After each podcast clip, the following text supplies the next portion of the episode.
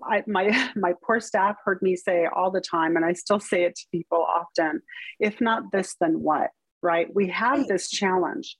So it's fine if you don't want to use Leader in Me, or it's fine if you don't want to use PBIS, but if not that, then what? Welcome to EducationRx. The education system in the U.S. is sick, and we all need to find ways to heal it. I'm Holly Bronson. I'm Shannon Donaway. Together, we have almost 50 years of experience working as professionals in a school setting. We may not have all the answers, but we're looking for people who have a piece of the solution puzzle. This is EducationRx. All right, guys, welcome back. We are so happy that you're here. Episode 3, cruising right along. This week, we're going to do something a little different. Our format's a little different. We didn't get to do our interviews together this week. We did a little divide and conquer. And Shannon, you start out with a very cool interview with the Dean of Enrollment at Animas High School. Yeah, so I got to spend a little time with Libby Coles, who is, like you said, the Dean of Enrollment and Community Outreach. Oh, cool. Okay. Yeah, it was a great interview, and I got to learn a little bit more about the model that Animas High School has. It's a project-based school, and they really struggled during COVID, but they found some unique ways to deal with things, and they're really happy now that they're kind of back together and back doing all of their projects. And then I got to interview Kathy House, and she is awesome. I actually went to high school with Kathy. We go way back.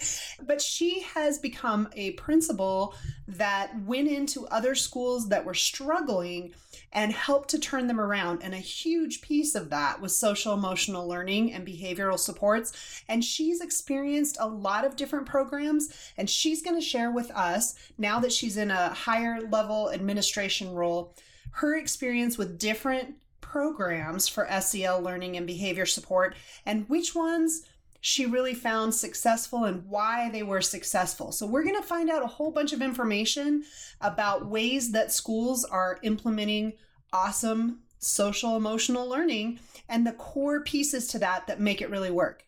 Let's start with your interview and then we'll get to mine. Libby, tell us a little bit about yourself and the school that you work at and kind of the philosophy behind the school. Thank you. Great. So my name is Libby Coles, and I am in my 10th year at Animas High School. Animas High School is a public charter school, free, open to all, and we serve students in 9th through 12th grade. Our model is that we use project-based learning to prepare students to be active, engaged citizens and to prepare them for college and career and post-secondary success. And we're a pretty small school. We have about 200 students and about 25 staff. And my 2 kids have gone through Animas, so that's kind of cool. Well, can I ask you to say why think that it's great that your kids have gone through Animas High School? Oh, yeah. Or are going, since Lucy's a senior. Lucy is a senior this year. So I really appreciate that Animas prepares their students for the world outside, and that you're not just pushing core classes that are, you know, the kids are memorizing things and taking tests, and you're not pushing the whole AP kind of philosophy and like, just, I don't know if I'm saying it right, but I just really appreciate the project-based learning and the overall like life education. Yeah, that's great. Yeah. All right. So how has COVID changed the way Animas has done things? And have any of the changes kind of stuck? Anything good come out of it? Yeah. So, you know, I was thinking about this a little bit before we met, because I think most educators right now, we just want to forget that COVID happened. It was pretty disruptive. Sure. And I would say the way we were impacted by it while the pandemic was going on was really mostly negative, right? I mean, it's, you know, as a project-based learning school, it was pretty disruptive to the way we do things. We're so rooted in relationship, here and so rooted in hands-on learning and then exhibitions of learning where you're sharing what you have learned with a real audience. And like those things just couldn't happen in the same way, right? When I try to think about the positive things that have come out of it, it's, you know, maybe a reprioritization. Like I think that's a cultural reality, right? Like that COVID made us sort of stop and take stock and, you know, think about what's most important to us as human beings. And I do think that it raised a lot of awareness around adolescent mental health and well-being, because I think there was a really big impact on teenagers being isolated and missing out on socializing and missing out on so much development, right? So I think, you know, the silver lining there is that we are, as a culture, kind of paying more attention to adolescent mental health and well-being. I'd like to believe that. Yeah, I think that's a good point. And it kind of, I don't know, society, I feel like, was kind of trending that way. Our kids were kind of isolated already, you know, not to the extreme extent, but with all the video games. And I can't tell you how many people whose kids I know, like they spend their weekends in the basement playing games all by themselves. Mm-hmm. And so even though that was already happening, I feel like COVID kind of brought up the topic a little more because it made it for every student, right? It wasn't just the kids who are super gamers or not interested in school dances and things like that. So every kid was feeling left out. And so everybody was more aware of it. Right. Well, and that, you know, what you're bringing up makes me also think about the conversations around technology and social media, right? I mean, because so many schools, so many kids all over the country went to hybrid learning and were spending a lot of time on a screen. I think it's raised cultural conversations around the negative impacts of all that screen time, right? It's interesting. We're based on a school called High Tech High. And so, you know, we are laptop based rather than textbooks for a lot of our learning. But I think the staff, the teachers were just hungering for like interpersonal, face-to-face, experiential learning during COVID. And so now that we're cleared to do that again, it's like, you know, there was a group of ninth graders out in the woods yesterday studying the burn scar from the fire and, you know, connecting that to their biology work. And there was a group of sophomores that were up in Twin Buttes, you know, launching their first rocket in their physics class. So just to be able to do stuff like that again, that's rooted in experience and being together in places other than classrooms and not behind screens. That's so much of what I think is more valuable in education than being on a screen, right? Yes, 100%. I agree with that. Did you guys find that Animas was able to do anything that other larger schools or districts weren't able to do because of your size or your model, or like you guys go out into the woods and do things? And, you know, I mean, that, I don't know if you were able to do much of that during COVID. I would love you to talk about the graduation for 2020. Oh, yeah. Yeah. So Simon was a senior in 2020. And just, you know, when I think about the onset of the pandemic, in my brain, it's connected to Osprey Week, right? So my youngest was in ninth grade because I also have two kids who have gone through Animas, and he was out skiing. He was out in the backcountry for Osprey Week. And then I had to go pick him up and let him know that, you know, we were not going back to school. Like the world had shut down, right? So I don't know, that's not answering your question directly, but it just reminded me of that when you say 2020, right? Like that's what I think of. Yeah, the graduation. So we usually have done our graduation in the community concert hall at Fort Lewis College. And, you know, that was clearly not going to happen for 2020. And so I do love that our families got together and had conversations via Zoom, right? You remember you were in on those. Yep. Just sort of imagining what we could create that would be safe and socially distanced, but still really special. You know, because our graduating classes are small, we celebrate each student individually. And it was really important that we came up with a ceremony that mattered for them. So we had a big drive-in graduation ceremony at the ranch of one of the families who had twins graduating in that class. And it was very special. Yeah. So special that the next year's class also, you know, wanted to do something similar. And then we went back to the concert hall last year, and I was nervous that it was going to, you know, feel like it was less special than the COVID graduations, but it was pretty lovely to be back in there too. Yeah. Nice. Well, anything else that you did during COVID? I can't remember any specifics for Simon or our family personally, but I mean, I would just say, you know, because we're a small school and because we know our students and our families really well, it did help us weather it a little bit better.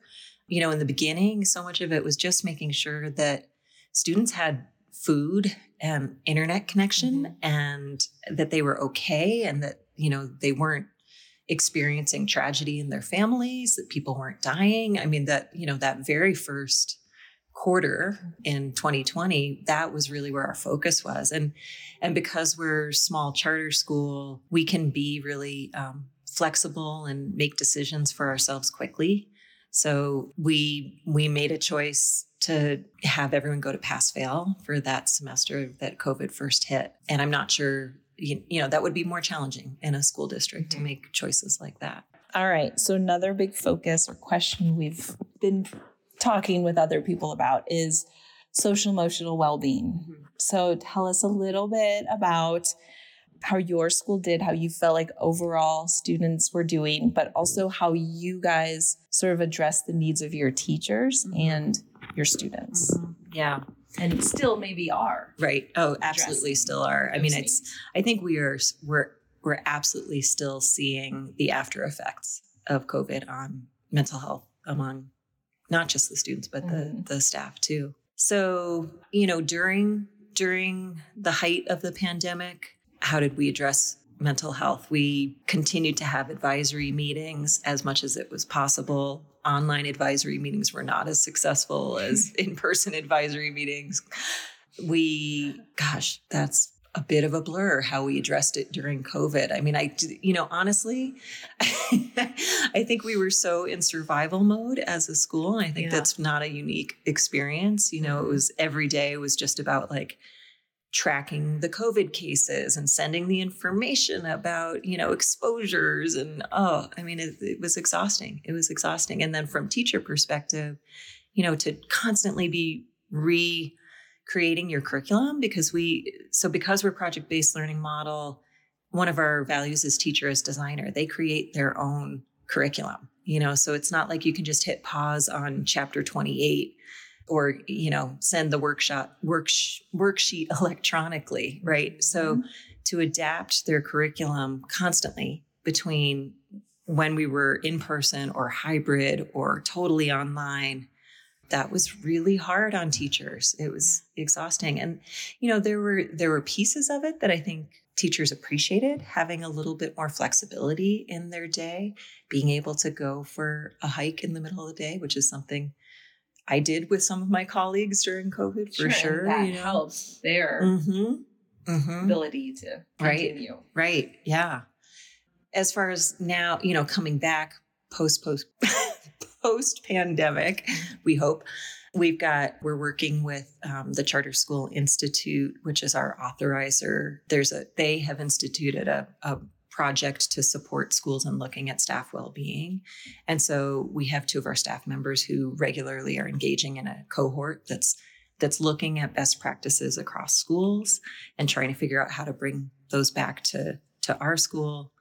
I mean, boy, when you think about the impact of COVID on teachers in general and the dialogue in our country about, it's a hard time to be a teacher, right? You know, I think in the beginning of the pandemic, everyone was really appreciative of teachers. Like, oh my gosh, this is what you do. I'm so grateful for you. And then something turned, right? What happened? Right? I mean, then it became like parents became really concerned about what teachers were teaching. And became not all parents by any means, but you know, that's the dialogue in our country, right? Like what is appropriate for you to be teaching my kid in your class. And it's good for parents to be engaged in their kids' education for sure. I don't want to give the impression that that's inappropriate, but it certainly turned into something pretty negative and restrictive in a lot of places in our country. I don't feel like we've experienced that. I'm really grateful to our families that we haven't experienced that. But, you know, when I think about things that are really hard on teachers right now that are connected to the pandemic, I think that's one of the things, right? Mm-hmm. You know, it's that all of a sudden there is this heightened critique of what's happening in classrooms and a kind of disrespect for the professionalism of educators. You know, teachers know what they're doing. They put in mm-hmm. years of training to figure out how to do it well. And paired with funding, right? Pandemic funding became available for schools for things like air filters and, you know, hand sanitizer, but it didn't go to teacher salaries, mm-hmm. right? And it's not great that we're, I think, 49th in the country as a state in terms of paying teachers. So when you talk about well-being of teachers mm-hmm. in this context, you know, I think we have a lot of work to do as a culture in valuing educators. I know that Animas, your teachers kind of come back a little earlier than some other schools. Mm-hmm. And you guys do a lot of sort of team building kind of stuff and that. So tell us about what that looks like and why you guys engage in that. Sure. Yeah. So, so we always have staff orientation for 2 weeks before students show up. And we are really intentional, like you said, about team building and relationship building. And that's among staff, and it's also between staff and students. So we also start the school year with a student orientation that includes things like going to a ropes course or, you know, rafting the Animas River, spending time together, not centered around academics, but centered around relationship building. I think that's critical to who we are. You know, one of the things that throws people off when they first show up at Animas is that all the adults in the building go by our first names. You're probably used to it now, and so it doesn't seem weird. But when we, you know, welcome new students and families onto campus, and, you know, our head of school is Rebecca instead of Ms. Ruland, that feels funny to people. But it's about it's symbolic, right? It's about seeing each other as human beings and building relationships that are authentic. And we believe really strongly that an authentic relationship where you're seeing a student as a whole person is a foundational piece of learning. Right? If you're safe and you're known and you're cared for, then you're supported much better for being able to learn. This year for orientation for staff, we also really focused back on project-based learning. So we had High Tech High trainers come for 3 days. That's our school that, you know, inspired the founders 13 years ago to create our model. And we had really talented professional development staff from High Tech High Graduate School of Education come and work with our teachers and just kind of root us back in our model, because it was disruptive, again, to have COVID kind of throw that off, you know. And so we're recommitting to that this year in a way that I hope is going to result in really impressive projects and great exhibitions of learning and great learning. The last thing that I kind of wanted to talk about was the new school. Mm-hmm. So tell us a little bit about what the priorities were when designing and making those decisions about it. And then, you know, how the staff had input and the students had input. And then if social emotional well-being kind of played into the design or the thought process that went into the building. Yeah. We're incredibly excited to be moving to a gorgeous new state-of-the-art solar-powered building on the campus at Fort Lewis College. I'm kind of pinching myself that it's actually happening. You know that we started at the strip mall on North Main in a space that's now the Yellow Carrot restaurant.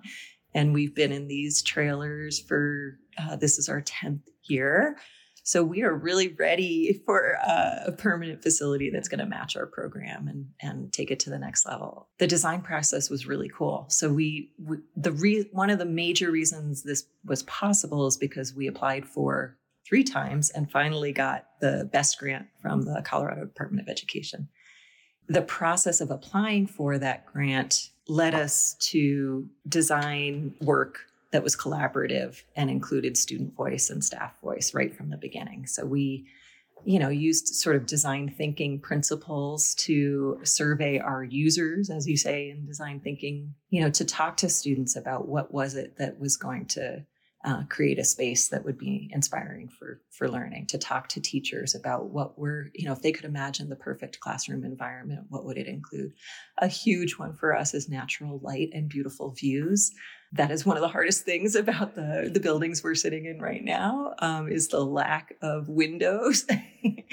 That new building is just, you've been inside it, yeah? Have you been inside? Not inside. Okay, outside. You've seen the outside. Mm-hmm. So every classroom, every space just has beautiful, giant windows with gorgeous views of the mountains. And then also, you know, philosophically, like views of Fort Lewis College, right? So looking across to the college. So as a college prep school, mm-hmm. you know, that sort of inspiration of, or aspiration of, like, there's where you're headed, mm-hmm. right? There also are spaces that are really designed for project-based learning. So, you know, a classroom with a wall, two classrooms next to each other with a wall that can be retracted to create a giant space for exhibition of learning or for collaboration, mm-hmm. to maker spaces for building, and, you know, with a giant garage door that goes to the outside space so you can wheel your catapult in and out. A digital art classroom that's completely wired with, you know, state-of-the-art technology, and audio lab that has little recording booths off of the main classroom so that students can record podcasts, you know, for any class that wants to do that as part of their project. So when you talk about well-being, I mean, I think having a space that is beautiful, that's really functional, that has natural light, that is aesthetically pleasing. It has a beautiful gathering place, the Commons, which is two-story height ceiling. So big open spaces, I think, are inspiring for big open ideas. Awesome. I know, it's really exciting. And what is the current move-in date on that? Yeah, they are on track to complete before the end of this semester. And so we were just talking yesterday about nailing down our move-in date, hopefully is December 16th, right at the end of this semester, and then starting second semester in the new space. It's so exciting. It is. It's been a long time coming. Especially for you, yeah. Like parents. Yeah, yeah. Well, and our youngest kids just get to catch it, right? You know, as seniors. You get the last, 5 months. Yep. Is there anything else you'd like to share? I really appreciate you spreading awareness around well-being and mental health and paying attention to the importance of that in schools. I'm really heartened by the dialogue that I think is happening in a lot of places around that. And hopefully that's the best silver lining to come out of COVID, is an increased awareness. You know, I think it's a hard time to be a teenager. Right. There are a lot of very real challenges for young adults in the world right now, and absolutely believe that schools and families need to work together to continue the dialogue and to support students, and that it's part of learning. It's part of becoming an adult and part of our responsibility. Thank you. That was perfect. Thank you so much. Oh, it sounded like you had fun doing that interview, and that they had really good strategies in place. Yeah, it was kind of a fun interview. I've known Libby for a little while because now, as the listeners know, my children go to Animas High School. And they've had a great experience. They have, yeah. And they've really benefited from those relationships they built. And now my son, who's out, you know, he looked for a college that had that same atmosphere where he could build relationships with professors. Oh, we know that relationships are so important for education. I think that's one of those cornerstones that you have to start with, because if students don't feel close to or have a good relationship with teachers, it's hard for us to really dig in there and help them find that intrinsic motivation for success, for working hard, and just overall engaging in education. And that is such a wonderful segue into the interview I got to do with Kathy House. She is going to take us from the relationship piece into the next step of social emotional learning / behavioral curriculums, and telling us about how she has explored a variety of those, and some of the ones that she found very successful, and part of why they were so successful was that intrinsic motivation. So let's listen in on that. All right, today I get to have a conversation with somebody who's not only an awesome educator and a really cool person, but somebody I have a lot of history with. We go way back to high school for our cheering days.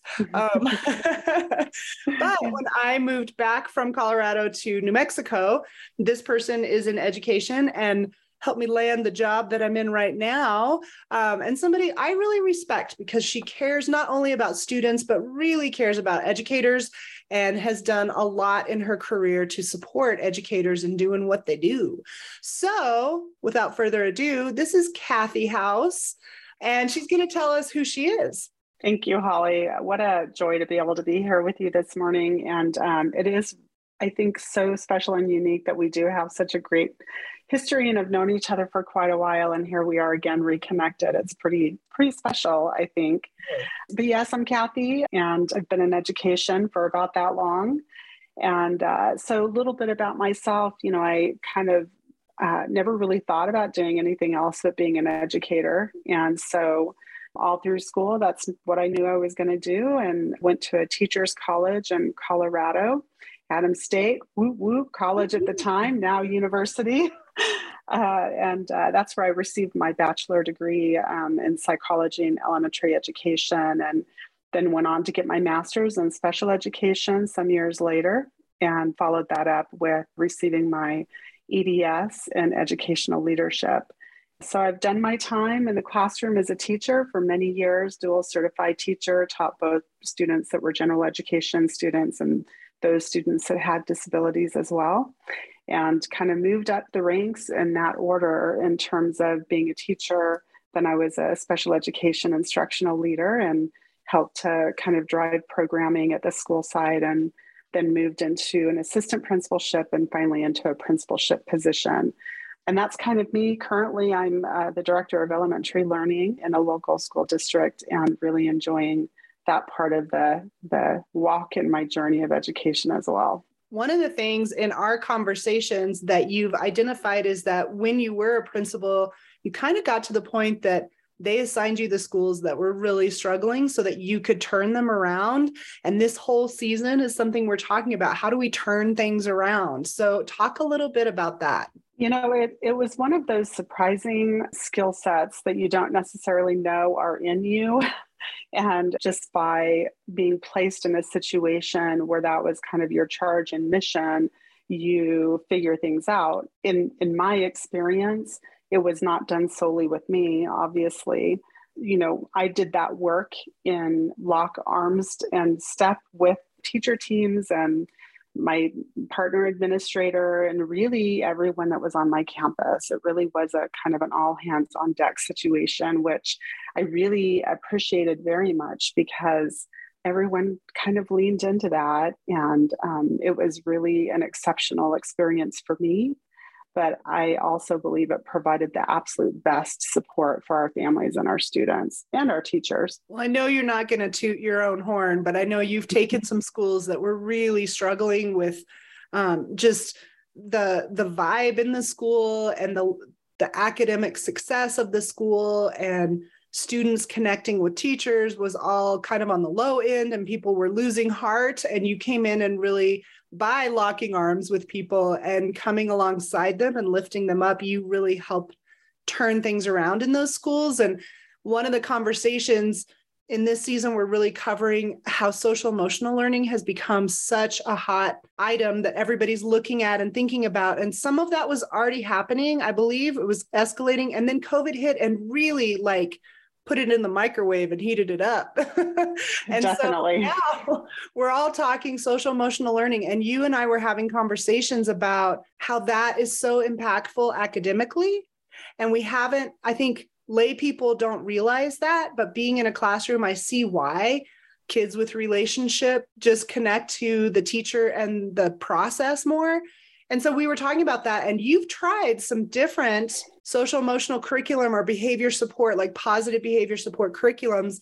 And that conversation was so interesting to me because you were talking about one school in particular that you got to, and it was really having a hard time. Everybody was feeling down, and you saw some cool stuff happen. Yeah, it was, it was a situation with the school that really had historically been more on the affluent side demographically. Prior to my arrival at the school site, the demographics had changed considerably. And I think the teachers and really the staff in general didn't necessarily know how to respond to that. But then kind of coupled with that, as you alluded to a minute ago, we had already started to see this uptick in really hard behaviors with kiddos at a very young age, really unexpected. And we needed to figure out how to mitigate that and how to provide solutions and opportunities for kiddos that perhaps maybe had not been there. And we needed to be innovative and out-of-the-box thinkers and determine really what the best way would be. And we had, in that district, utilized PBIS strategies across the district. And PBIS is positive behavior and intervention supports for students, right? And it really, that particular framework is kind of steeped in extrinsic incentivizing of kiddos really demonstrating those expected behaviors, the behaviors that we would expect to see in a learning environment. And when they do those behaviors, there's a positive reward extrinsically. That's right. There is, oftentimes it'll be a school-wide ticket system where kids are given tickets or some sort of accolade for demonstrating the expected behavior. This staff, my leadership really is a shared leadership, and it's very much a distributive leadership type approach to things. And this was no different. So pulling my team together and really talking with them about what we were seeing, what were their challenges, how PBIS was helping or perhaps not helping during that time.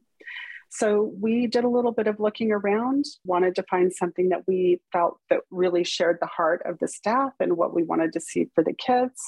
And we found a framework that really was based in leadership opportunities for kiddos. So it was far more intrinsically rewarding to kiddos. And it was really about providing opportunities for all kids, right? That was the other piece of it. Oftentimes there's kids that never get acknowledged, for being really having a respect for that ecosystem of learning. So we chose that tool to use with our kiddos and really found great, innovative, out-of-the-box ways for kiddos to have leadership opportunities, all kids. And what's it called again?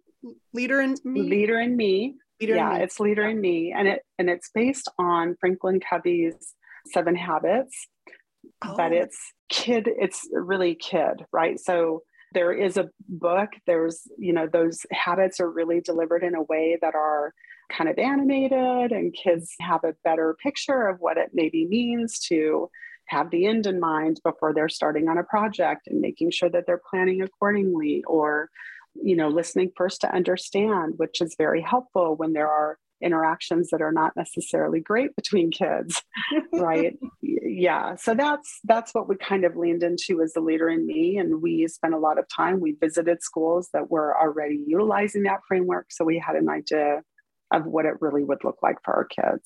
And that was kind of the starting entry point for us. Do you think, as you're thinking back over your long career in education, do you feel like you've seen a shift in social, emotional, and behavioral issues in students and how that's impacting academics? Yeah. And as you said, it had started pre-pandemic. Post-pandemic, it really has gotten, it's a lot more heightened and it's a lot more pervasive. And what we're finding, especially with kiddos that are in their primary grades right now, they've not had that formal introduction into a school setting. There was either disruption or they've never been in a building. And many times it's been at those critical transition times. They're either coming into elementary school, they're entering middle school. There are some kids that completely missed middle school in a formal setting and are now in high school. And the behaviors are very present. And they're I think kiddos are really feeling dysregulated. Yes. And, and I think we saw that before the pandemic because our kiddos were so device driven and there was not as much interaction. And we don't think about explicitly teaching kids how to appropriately interact with each other. That's so important. Yes, very important. We want to grow them into productive adults that can have good conversations, right? Well, and you think about if we're not teaching those skills, and it's not that families can't teach those skills at home, and many families do, but the kids that we're seeing struggle, their families, maybe, you know, they're with a single parent who has to work a lot, or maybe it's a young parent or a parent who just doesn't have the skills or knows how to teach those things. I don't think that it's malicious in any way. I think it's always just gaps, right? And if somebody's not teaching them those skills, and seeing how so many people over the pandemic and even just recently have moved to this shift of, I'm on social media and somebody doesn't agree with me, I'm going to unfriend them, I'm not going to talk to them. And we're not teaching the skill of being different and having different ideas and not letting that escalate us to a place of anger or violence. And honestly, you think about that in the long term. Could you imagine if these kids don't have those skills and they're running the world? I mean, that's true. It is scary. And the thing about it is really with our kiddos, and we have to come to this understanding in education that every single morning, a parent is not sending their kiddo to school with the idea of, well, I really hope that they go and like test every boundary today. And I look forward to getting that phone call. And the same is true of kids. They don't come to school every morning with the forethought of, I'm going to be so disruptive today that, you know, I'm just going to cause my teacher to be very upset and angry. You know, we have to understand that that is not what they're coming to school with, and that our role is to be a partner to those parents and be somebody who that child can look to for that explicit learning and understanding about what it means to be able to behave and lean into their learning. And, you know, Leader in Me was a tool that we used to teach kiddos what it meant to have ownership of their learning and intrinsically why that's valuable to them, right? Why that has value to them as they're getting older. And it really is about life skills. It's not about, you know, you're not going to be on the street and then crossing, you know, in the crosswalk, and somebody's going to hand you a ticket and say, good job, you did what was expected. Yay. That doesn't happen, right? Right.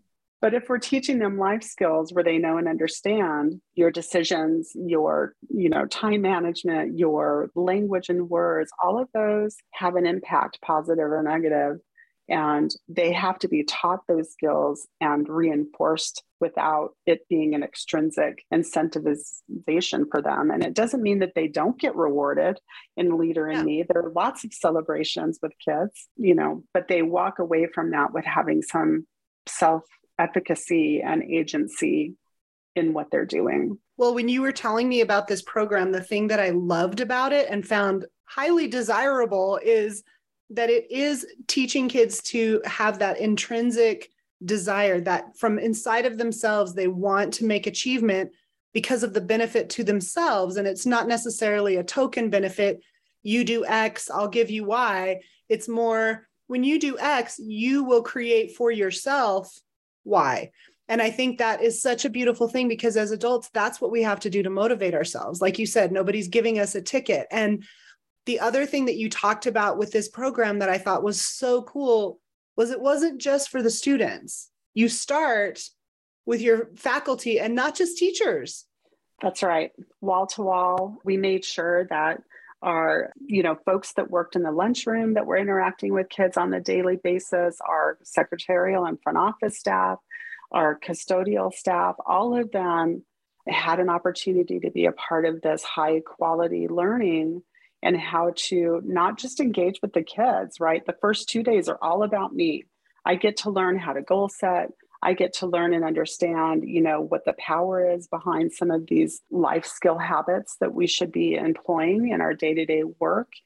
And so we made sure wall to wall, everybody was able to engage in that learning. And to this day, I still get messages from my head custodian thanking me for him being able to be a part of that, because he felt it really helped him to interact with the kids more appropriately, but more importantly for himself and his own work as a lead custodian, being able to goal set with his team, really develop those habits of you know, looking at what the end goal is in mind and making right. sure that they're all working toward that end goal.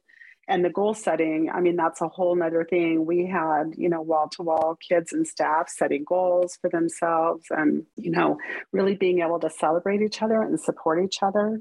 You know, kids would support each other so that they could meet those goals. And it was just a real vibrant kind of a live feeling in that school that really set the tone for lifelong learners with respect to our staff and our students. Well, and so tell a little bit about what the day-to-day, what that looked like, because you were talking about some really cool leadership opportunities for students, and there's just so many components. Yeah, you know, from the start, we really were able to cultivate this philosophy of all means all, right? Right. We shouldn't have to, kiddos shouldn't have to look at their day and think, well, if I mess up today, that means I'm not going to have the same opportunities as my peers will have. And it was super important for us as a staff to make sure that everybody had an opportunity to show leadership and to showcase their gifts and talents, whatever that may be. And so we had student ambassadors that, you know, had been identified. They had to kind of do a little application and, you know, tell us why it is that they would be a great representative of their classroom and their family and their school.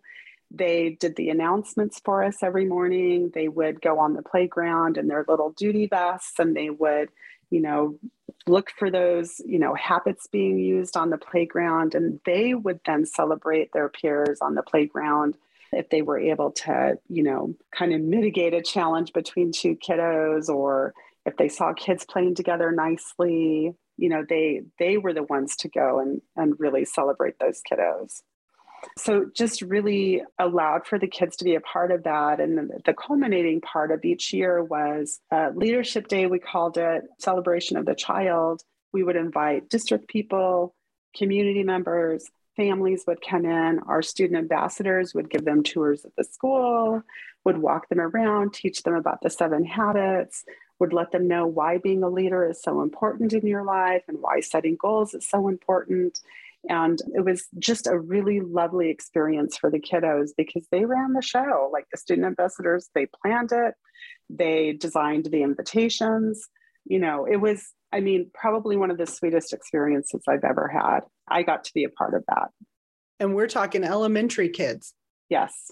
That's so. And we had at that time close to 1,100 kids. Kindergarten through 5th grade, you know, large grade level teams. We really made it happen for those families and those kids. And I'm really proud of the work that we did during that time. And it didn't take much time for us to jump into that and really start to see the fruit of that effort in our student outcomes, our student achievement. And I really give a hand to the kids because it was their goal setting that pushed them to move the ball forward. And with this understanding that 100% of our kids deserve to grow in their academic world and life. Yes. Yeah. And you guys included students that had IEPs or had special education needs. Like it was everybody. It was everybody, wall to wall. Nobody was absolved of having goals and nobody was relieved of learning, which was, you know, really good. But we had many conversations about kiddos that were high achievers or students who fell in that range of giftedness. You know, I think for a long time, we think, well, they're already testing in the 98th percentile, so they've grown as much as they're going to grow. And we had a lot of conversations around they have the same, you know, they deserve to have the same opportunity for growth in their academics and personal life. And I think just taking on that philosophy and not relieving anyone in the building of working with all students. It was really collective responsibility in the most significant way. It was amazing. Well, and even when students are book smart or have some giftedness in an area of academics like math or reading, doesn't mean that as an individual, they don't need to learn the skills that make them fully successful, right? Because if you don't have those interactive skills where you know how to support others and listen to others and manage conflict and set goals for yourself, if you can't do all those things, it doesn't matter how book smart you are. It's true. And it really lends itself to great conversations around perseverance for kids and making sure that they knew and understood that they owned some of that, you know, that we were going to celebrate with them, but we weren't going to work harder than them, right? Like they had to put in some of the work as well. Yes. And so it's amazing when you'll hear a 5-year-old coming down the hallway saying, I had a goal to learn how to tie my shoes and I met my goal and today I get to choose a new goal. You know, they were very excited about that.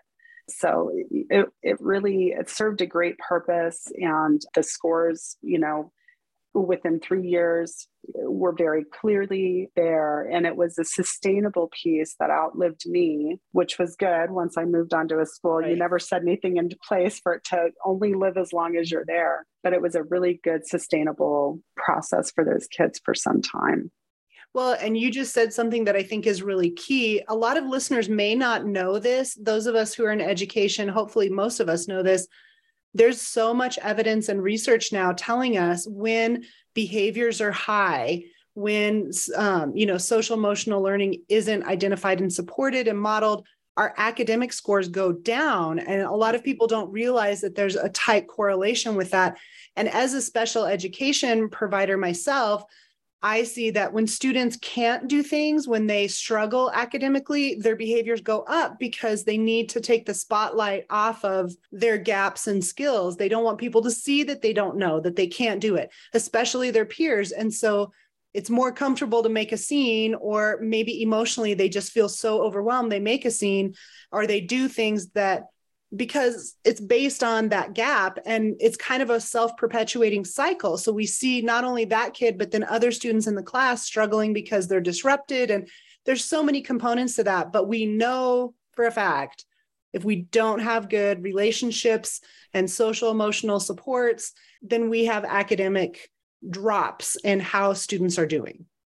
Absolutely. And really, it's kind of a layered, multifaceted thing, right? Like when you start to build that emotional IQ and that emotional stability and that emotional, you know, just the depth that both students and the adults in the building, right? There's better stamina for that. Absolutely. You know, there is very definitely a correlation.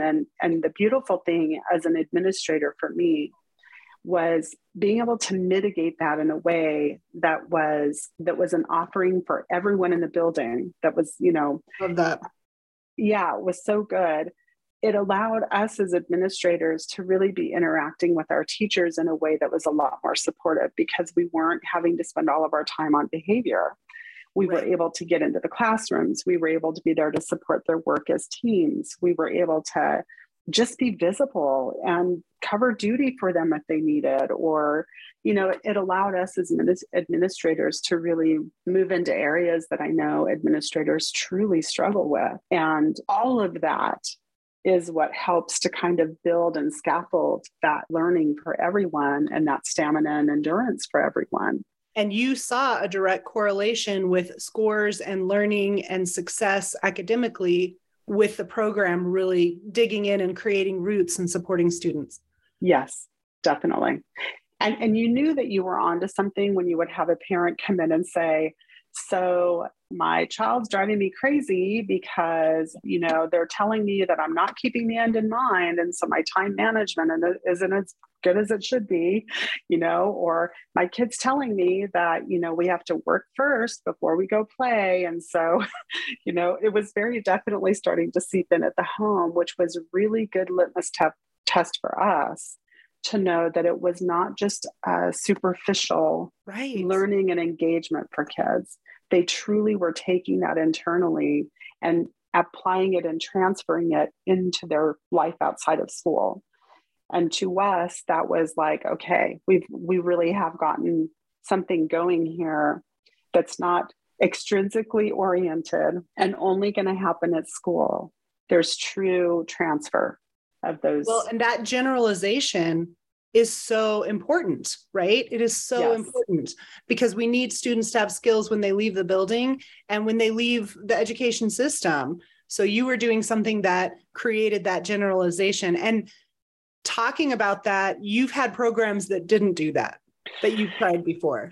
Yeah. I mean, you know and understand that not every school community is the same.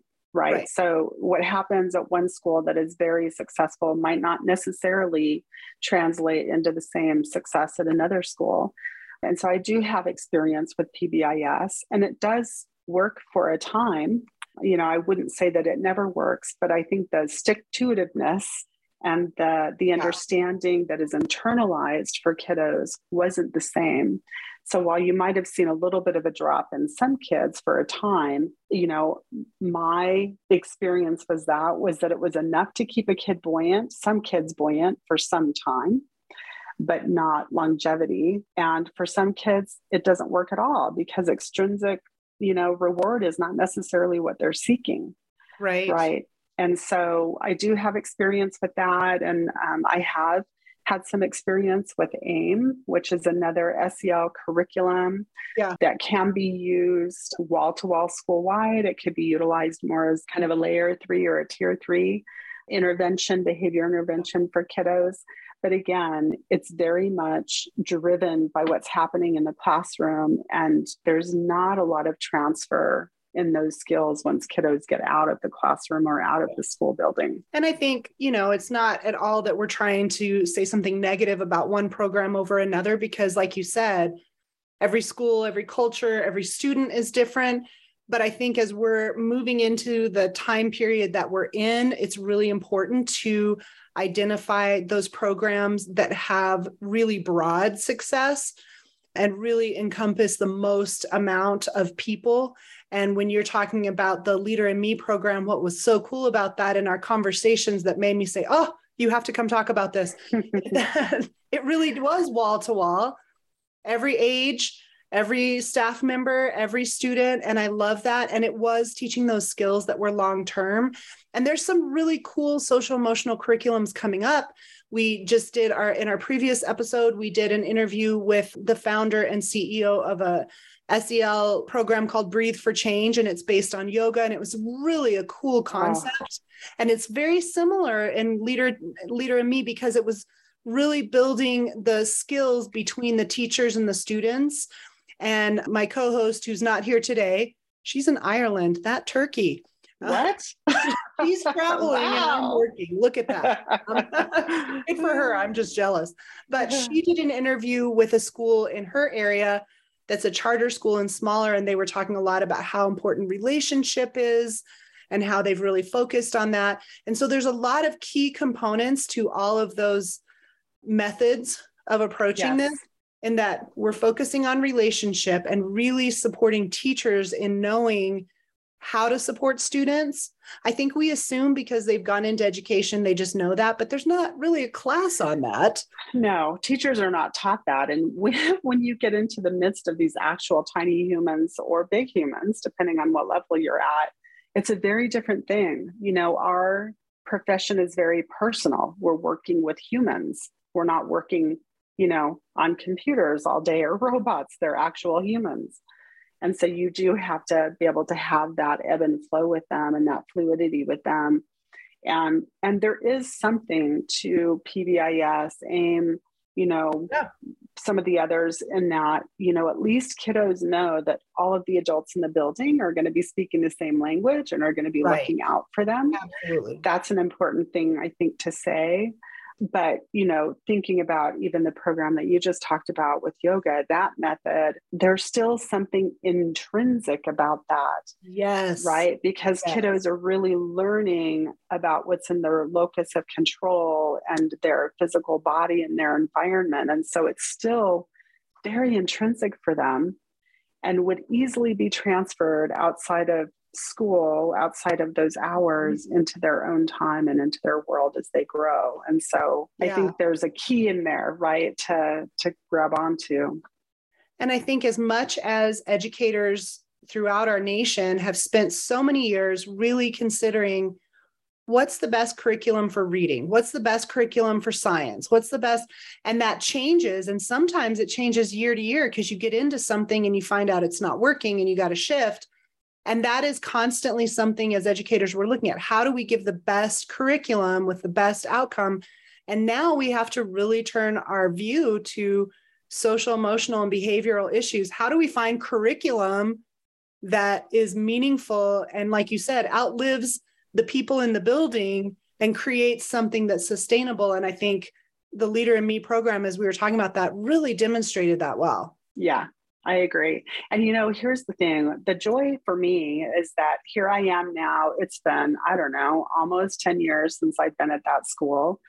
I have parents that I interact with on Facebook, or that I at least are able to see, and former kiddos that I've had that are now in their mid to late 30s that are moving into their lives and whatnot.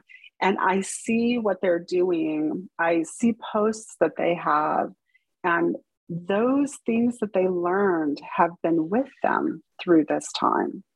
Okay. And it's such a sweet thing to be able to see on the other side of it, right? And know that may have been a small portion of their journey, but you got to be a part of that. Pretty special. I think that's why we go into education, right? Because it's just that intrinsic reward of helping another person and see that person succeed and overcome is just so fulfilling. Yes, very true. And the same for staff. You know, I still have staff that reach out to me often and have very fond memories to share about that experience and how those pieces have continued to be a part of their practice. And I mean, I used to say to them all the time, you know, we could write a book about this, and it would be a book that would probably, you know, fly off the shelves, because even though we know there's no one silver bullet, we were able to create something that really could have been replicated with the flavor of whoever picked it up in their community, right? And one thing you said that I just want to reiterate was that this is a school that wasn't necessarily, you know, the rich white kids. That's right. And it was like a mix of people. It was a mix of, you know, economic status and culture and all of those pieces. It was a good sampling of a school, and you got such good success from it. That's just awesome. Yeah, really, really good. Really, really good stuff. And I think as we highlight that these behavioral and social emotional issues are on the rise, and that it's pretty heavy thing, as we identify ways to support teachers in getting those skills, as we identify programs that are really supporting educators in general, but also students, we help to understand that there's a way to work through this and get better, because we can do better. We can do better. And really, it's a bucket filler for you as an adult, right? My poor staff heard me say all the time, and I still say it to people often, if not this, then what, right? We have this challenge. So it's fine if you don't want to use Leader in Me, or it's fine if you don't want to use PBIS, but if not that, then what? Right. We have to do something that is threaded into the culture of our school and fostered by the school as a whole, collectively responsible for all kiddos. So if not this, then what? And with that, what is that also then going to help you to find joy in your job, to cultivate in you, you know, a feeling of being in a healthy environment? So important. Yes. And I think that's one of the things we've been highlighting this whole season, is that teachers need to feel supported, not just by administrators in their building, but by the community, by the parents. I think as a culture in the United States, we've really moved to this place of we want to be entertained, and we will pay for that. But one of the most important jobs in the world, raising young people to be good people and good leaders, we're like, how little can we pay them to do this? And we need to shift that. Right. And teachers need to know from parents that they're appreciated. You know, we can't expect more from teachers if we're not intrinsically motivating them to do what they do. It's right. True. If we're not respecting them, if we're not building them up, we can't ask them to work harder and to invest more. And a lot of teachers are feeling out of their element and a little burnt out post-COVID, like, because it really did amplify where the gaps were for them, that they didn't have some of those skills, even though we expected them to sort of be the first responders for students and their families. Right. So we need to circle back around and make sure those educators feel supported and respected. And then we need to make sure our students feel that as well. And there are so many students who school is the place that they get good food. School is the place that they have real clear understanding of what's expected and boundaries. And then very clear consequences. And those are things that we all crave because we want to know that we're safe and we're stable, and we can give that to students in school, but we have to have the program and the fluidity of everybody working together. And that is a cultural burden we all must bear, whether you have a student or not. We all need to come together as American citizens and create an educational system that is good so that we can move forward as a nation. And that's part of what we want people to hear. You know, let's have conversations. That's right. And they're hard and it's messy. And you have to embrace the ambiguity when you're going, when you're on that journey. Like, there has to be an agreement. We're on a journey. We're working toward betterment for all of us. And I think that's where the heavy lift is. But that's also where you build that social emotional stamina and IQ for everyone involved, including the adults in the building. Yeah. Including all the adults in the building. I think that's so cool that you included the staff that worked in the cafeteria. You included, you know, the crossing guards, and you included the janitors, like the secretaries. We all have impact on those kids.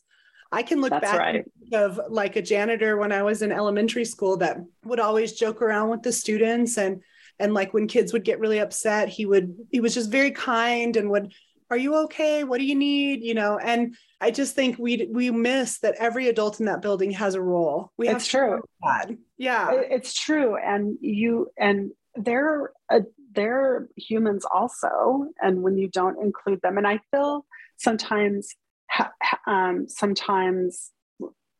sad because, you know, having made sure, and I had to fight some battles, right, to make sure that they could be involved, because it was 3 full days of training for them. But at the end of the day, when you're getting texts from people, even years later, saying, "Thank you for that experience," that makes me sad, because that should be the norm. And there's nothing more emotional to me than seeing, you know, one of our gals that is providing lunch to a student really talk them through making sure that they're thinking ahead of time, keeping that end in mind. And they know maybe what they want to have for lunch, or they might even ask about it so that they know what they want for lunch. Like, just interacting with kids in that way, not out of frustration that the child didn't know what they wanted right then. You know what I mean? Like, there was a conversation there. Or seeing my lead custodian, you know, that had, you know, great connections with a couple of kids that we knew had really hard behaviors. And one of them was a runner, and he would just go out on his little 4Runner and, you know, meet that child right where they were and get off and hang out in the playground with them for a few minutes and have a little dialogue and then walk them back to the building. I mean, it was just so good. Like, everybody knew and understood that we were all there together. I think that is that should be our vision as a nation of an educational utopia, is that we're able to do those things, and helping listeners find good options for social emotional learning, are just places to go looking. Like you said, if not this, what?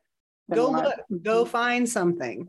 Really take a chance and put something in your school or in your district and give the opportunity to see how wonderful the impact can be. Absolutely. Those were some great resources. They really were. And it was wonderful to talk with Kathy, because she has that real world experience of trying several of these different behavior or social emotional learning curriculums. And there are hundreds out there. Who has the time to go through them all and figure out which ones work and which ones don't? So it's so important that we talk to other educators who've had experience with the different programs and find the one that fits right in your school's culture to make it really impactful. Because at the end of the day, what we want is to do something that builds our students up. We don't want to waste our time trial and erroring everything. Yeah, I think those will be really helpful for our listeners. So we want to make sure people know that we are on social media. You can find us at Instagram and Facebook at EducationRx. Look us up. We would love for you to follow us. We're sharing video previews every week to let you see kind of what's coming up for the episode before it releases on a Wednesday. You can also leave us comments. We would love to hear your personal story, or if you have feedback for us or questions for us from an episode, we'd love to hear that. Yeah, so get on and share your comments, ask some questions. Please be nice to us.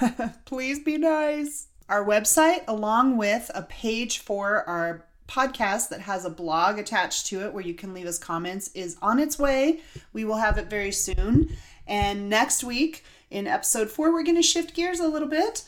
Moving from K-12 education, we're going to look at college and universities, talking with a college student who's going to just give us a perspective from his angle of how isolating and frustrating it was being in COVID and social emotional impacts for him. And then we're also going to talk with a very dear friend of mine who is someone I've known for many years, an amazing, phenomenal educator at the college and university level, as well as an administrator at a university level. She is up at Highlands University in New Mexico and is one of the most phenomenal teachers I've ever met. As a professor, she's just blows me away. So I'm super excited about that interview. That's going to be a great interview. She's going to share from her perspective as a professor what she saw in students during the time they were virtual and quarantined, and then in the years following when she was working with students virtually, ways that she found to successfully engage students